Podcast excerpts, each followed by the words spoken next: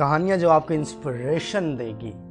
हाय gauge मेरा नाम है राम सोनू और आज की इस कहानी में मैं आपको क्या सिखाने वाला हूँ, वो आप अभी समझ जाएँगे। एक राजा ने अपने महल के सामने जाने वाली रोड पर एक पत्थर रखा।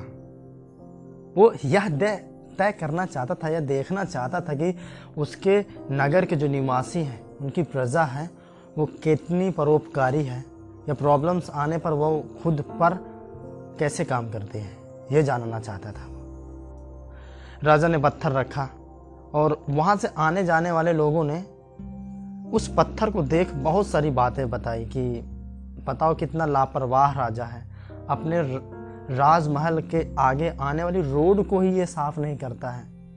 बहुत से लोगों ने तो प्रजा को ही दोष दिया, राजा को ही दोष दिया और इस रोड को बनाने वाले पर भी दोष दिया।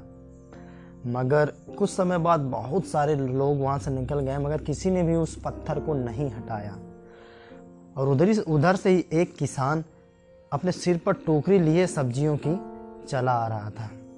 किसान ने उधर उधर, इधर, उधर देखा और फिर पत्थर की ओर देखने लगा। उसे रास्ते पर देख उसे हिटक होने लगी, कहीं ये किसी को लग ना जाए। और किसान ने अपनी टोकरी को एक जगह पर रखा और उसके बाद उस पत्थर को हटाने में अपनी पूरी ताकत लगा दी।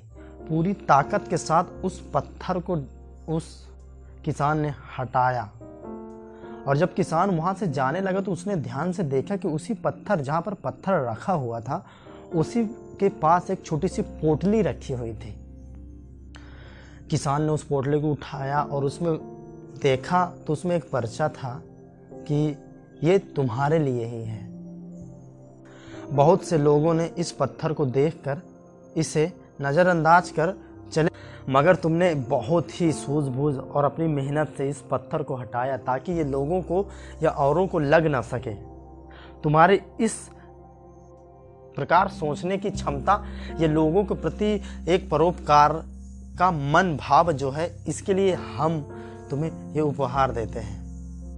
तो किसान ने अपने उस पर्चे को साइड में रखा और अंदर देखा तो एक सोने के असरफियाँ थी। उससे वो बहुत खुश हुआ और किसान घर चला गया। मगर ये सारी कहानियाँ राजा एक झाड़ी के पीछे छुप कर देख रहा था।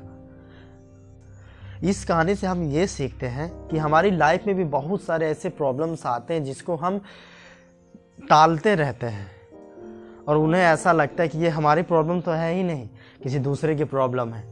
और आगे चल के वही प्रॉब्लम एक ना दूसरे को पैर पर लगती है और उसको फ्यूचर को थोड़ा सा ख़राब बनाती है। तो यदि आपको भी अच्छा लगता हो ये कहानियाँ सुनना तो आप मुझे ये पॉडकास्ट पहले बता सकते हैं कि मेरा ये पॉडकास्ट कैसा है। यदि मैं अपने आप को अपडेट करूँ या थोड़ी सी इसमें क्या मैं चेंजेस लाऊँ तो प्लीज़ मुझे बताइएगा और मैं मिलता हूँ आपको नई इंस्पिरेशन स्टोरी के साथ। Good bye bye bye nice to meet you